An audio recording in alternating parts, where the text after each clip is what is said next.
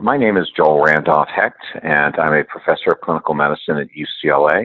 I'm the director of the UCLA GI Oncology program, and I am the principal investigator on the Sequoia trial, which is a study of the immunotherapy pegilodecakin in second line pancreatic cancer. Pancreatic cancer, as everyone knows, is one of the most devastating of all cancers. Um, soon it will be the second leading cause of cancer death in the United States. So there have been some improvements, particularly with chemotherapy over the last decade. Immunotherapy has basically passed pancreatic cancer by, and standard checkpoint inhibitors have shown no activity in um, adenocarcinoma of the pancreas, except in the less than 1% of patients who have microsatellite instability. Um, there have been a number of trials looking at immunotherapies with these standard agents and have shown virtually no activity. The Sequoia trial looks at a novel um, immunotherapy agent, which is called pegilodecakin or pegylated IL-10. IL-10 has multiple different effects, including um, immunosuppression, but it also has effects, particularly on T cells, where it can, in studies both in vivo and early studies in man, where it appears that it can increase T cell clonality and diversity. It may also reverse T cell exhaustion. Unlike many other putative immunotherapy agents, it also has some single agent activity, which has been seen in melanoma and renal cell carcinoma. The IVY trial was a phase one, 1B trial of single agent pegilodecakin and various chemotherapy agents in um, a number of different cancers. It was a multi cohort trial. One of the cohorts was um, pancreatic adenocarcinoma, and in monotherapy studies, patients it was in the salvage setting did not have responses but did significantly better than expected.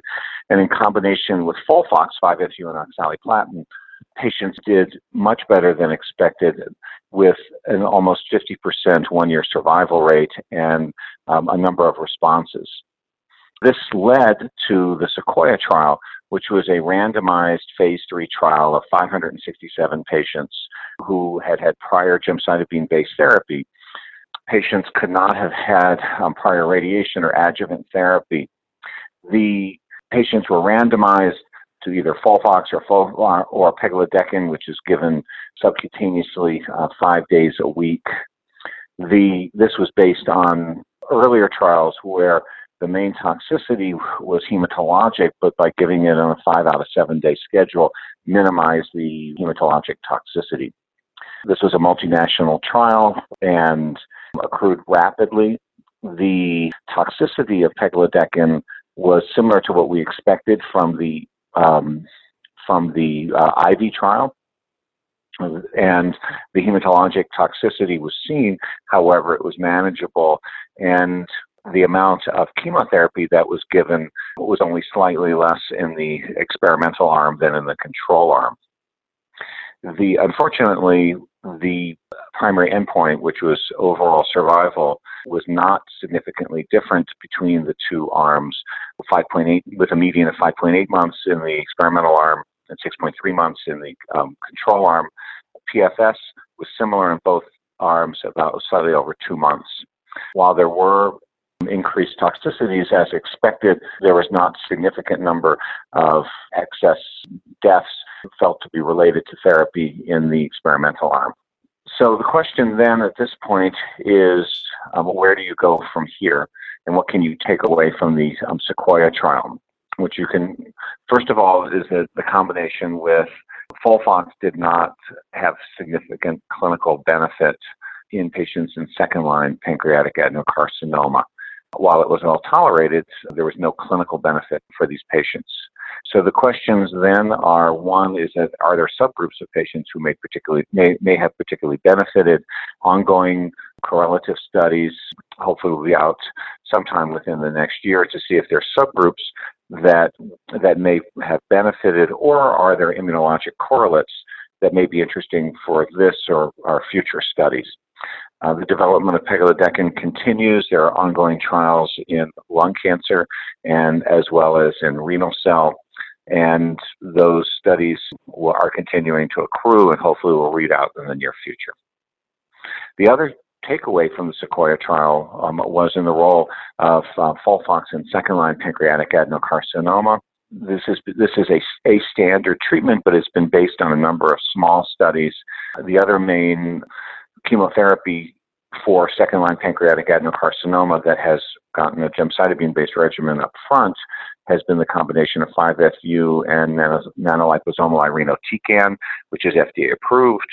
The median survival is similar, approximately six months, and that's also similar to what's been seen in a recent meta analysis our group did of 5FU and oxaliplatin. So it is a reasonable choice in second line, but clearly the short survival shows that we need better options. Unfortunately, the you know the landscape in metastatic pancreatic adenocarcinoma has not been successful over the last few years. There have been five negative trials, either phase three or, or large phase two trials in this setting.